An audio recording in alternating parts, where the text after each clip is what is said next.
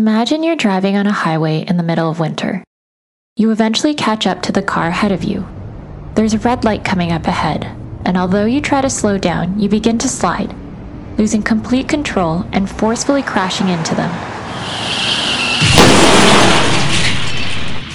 Fortunately, the impact of this accident is detected by multiple sensors, and in response, your airbag is activated, preventing you from flying forward out of your car and keeping you safe. Now imagine you are driving down a different stretch on that same highway. You are going along at a comfortable pace when suddenly your front airbag instantly deploys. The force from this pushes you to the back of your seat in shock. The same force that initially saved you from flying forward now causes you to swerve and lose control. There's no identifiable reason for why the airbag deployed. Perhaps there was a manufacturing defect with the sensors. In this situation, the unprovoked deployment of the airbag is similar to the idiopathic granulomas of sarcoidosis. Just as airbags can save our lives in an accident, our immune system forms granulomas in response to threats. However, in sarcoidosis, the idiopathic formation of granulomas can result in significant multi organ dysfunction, just as an inappropriately deployed airbag can cause harm. Today, our patient has sarcoidosis, and you are the doctor.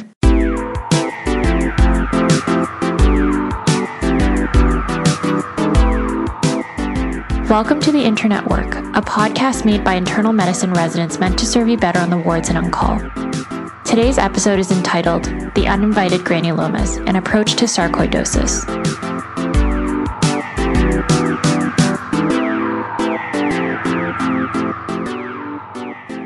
All right, time for a minute physiology. Sarcoidosis is a systemic disease of unknown cause characterized by the formation of granulomas. First, it is important to understand the process behind granuloma formulation. When our bodies are exposed to unknown antigens, they are engulfed by macrophages and presented to helper CD4 cells. If the antigen is thought to be a threat and the body cannot clear it, the CD4 cells respond with the secretion of multiple cytokines, including interleukins and TNF alpha, to activate and recruit more immune cells to the site of exposure. These cells will then congregate to form a walled in enclosure around the pathogen, and this collection of cells is known as a granuloma. When our body is exposed to threats such as tuberculosis, fungi, viruses, or beryllium, the formation of a granuloma is a protective mechanism. Now, in sarcoidosis, an unknown antigen is thought to trigger an overreaction of the immune response, resulting in the pathological formation of non caseating or non necrosing granulomas. This is different from caseating granulomas, where you can see destruction of cells which are converted to amorphous debris, otherwise known as necrosis, located centrally within the granuloma. This is an important distinction, as the most common causes of caseating granulomas are tuberculosis and fungal infections, such as histoplasmosis and coccidiomycosis.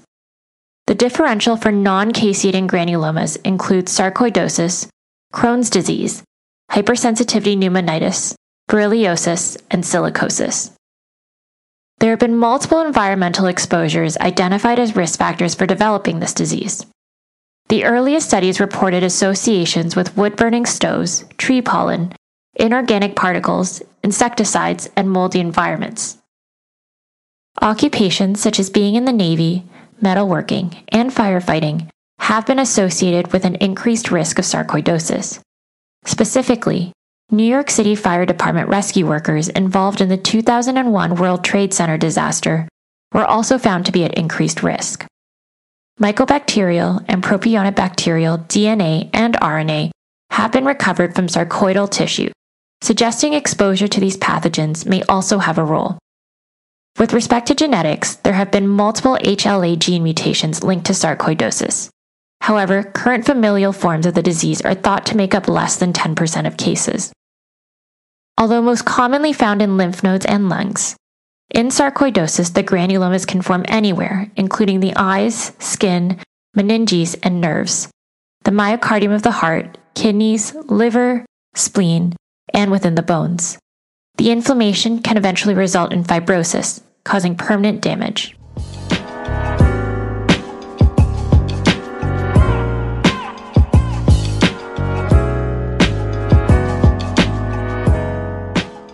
Now, let's pretend you are in a respirology clinic and seeing a 35 year old previously healthy patient presenting with a six month history of shortness of breath and cough. They have evidence of hilar adenopathy and pulmonary infiltrates on the chest x ray, prompting a referral to you for query sarcoidosis. Before seeing this patient, it's important for you to understand what features should make you suspicious for sarcoidosis. Sarcoidosis typically presents in patients between the ages of 25 to 45. The highest rates have been reported in Northern Europeans and African Americans. It most commonly presents as an asymptomatic intrathoracic nodal disease, incidentally found on chest x ray. The pattern of bilateral hilar adenopathy with or without paratracheal nodes is classic for sarcoidosis. Although sarcoidosis can affect nearly any organ, it presents in the lymph nodes or lungs in 90% of cases. The next thing to note is how symptomatic patients will present to guide what you ask on history. In chronic pulmonary sarcoidosis, which is the most common form, the symptoms are nonspecific and include persistent cough, dyspnea, chest pain, low grade fever, weakness, weight loss, arthralgias, and peripheral adenopathy. In some cases, patients may only report chronic fatigue. Crackles and clubbing on exam are rare.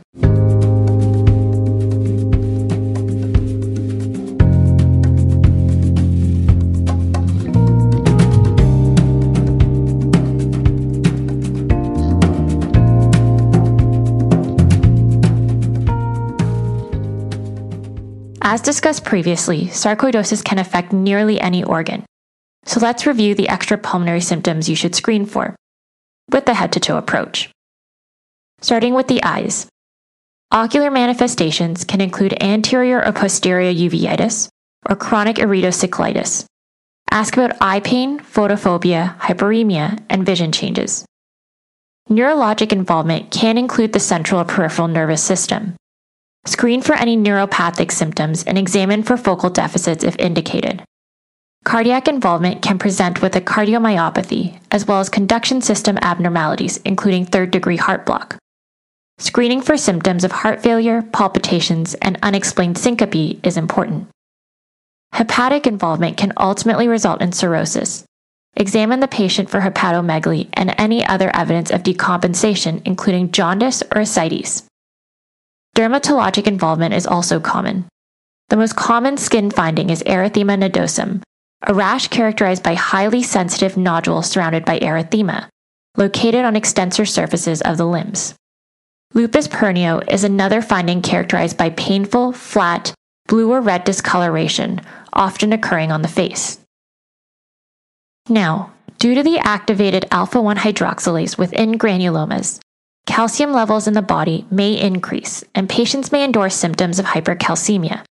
Ask about renal colic and bony pain. Finally, there are two acute presentations that are classic for sarcoidosis First is Lofgren syndrome, which is composed of the triad of bilateral hilar adenopathy, arthralgias, and erythema nodosum. Lofgren's has a high rate of spontaneous resolution.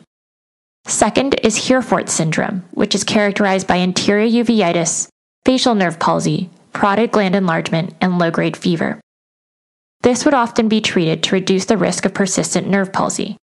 However, these presentations represent a minority of sarcoidosis cases, with Lofgren's representing less than 5 to 10% of cases and Heerfordt's representing less than 1% of cases.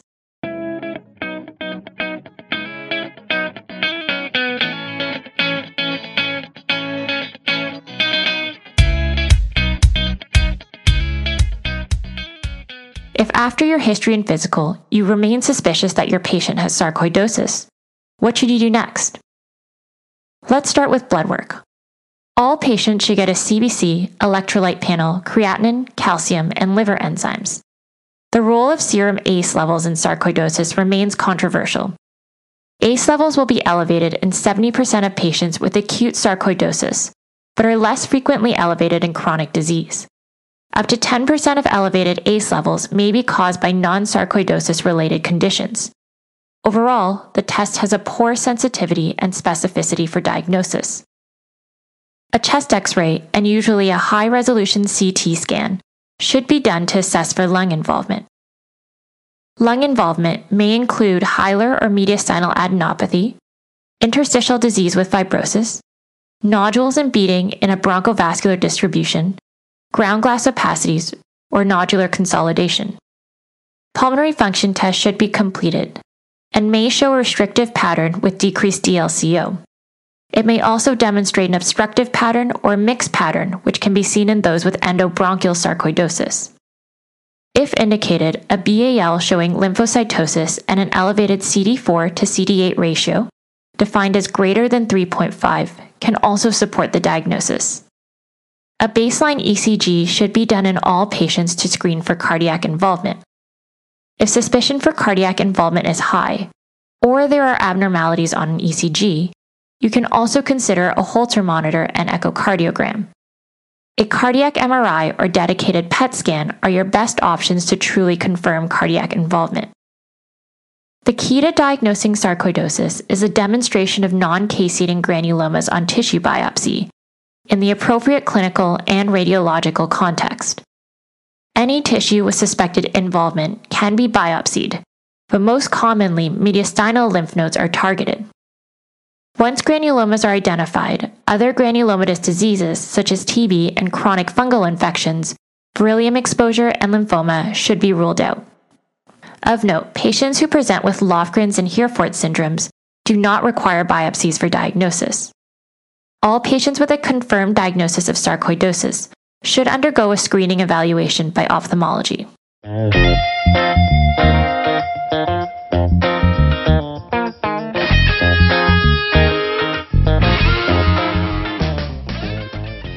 So, when and how are patients with sarcoidosis treated? The decision to initiate therapy is controversial for a number of reasons. First, in many cases, sarcoidosis will undergo spontaneous remission. Second, there is a lack of evidence that treatment actually alters the natural history of the disease. Initiating treatment depends on the stage of the disease and the specific site of organ involvement. Sarcoidosis is staged based on chest x ray findings. Stage 1 is characterized by bilateral adenopathy alone. Stage 2 by bilateral adenopathy with pulmonary infiltration. Stage 3 is pulmonary infiltration without bilateral adenopathy. And stage 4 is pulmonary fibrosis. In general, stage 1 sarcoidosis is not treated, as 60 to 90% will undergo spontaneous remission within two years. The decision to treat other cases depends on the patient's symptoms and the risk of initiating immunosuppressive treatment. In patients with stage 2 and 3 disease, treatment is initiated if patients are symptomatic, show a decline in their pulmonary function tests over time, or demonstrate progressive radiographic changes. There are some absolute indications for sarcoidosis treatment, including ocular, neurologic, and cardiac involvement, as well as evidence of hypercalcemia or other life threatening organ dysfunction. The treatment for sarcoidosis is immunosuppression, with prednisone dosed at 20 to 40 milligrams PO daily for four weeks. After four weeks, the patient should be reassessed to see if there has been a response. Treatment is then typically continued for 9 to 12 months with a planned taper. For patients who have intolerable steroid side effects, such as weight gain, psychosis, osteoporosis, or myopathy, or who develop recurrent disease upon tapering, or whose disease does not respond to steroids, medications such as methotrexate, azathioprine, and leflunomide can be used. Inhaled corticosteroids are sometimes used for treating symptoms such as cough, obstruction, and bronchial hyperresponsiveness. For patients with stage 4 advanced fibrosis and associated pulmonary hypertension with symptoms, lung transplant can be considered.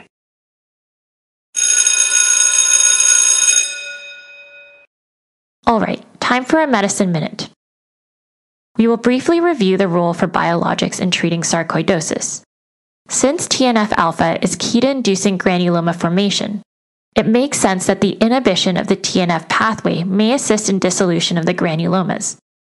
In 2006, a large randomized double blind placebo controlled trial was conducted in 138 patients with chronic pulmonary sarcoidosis.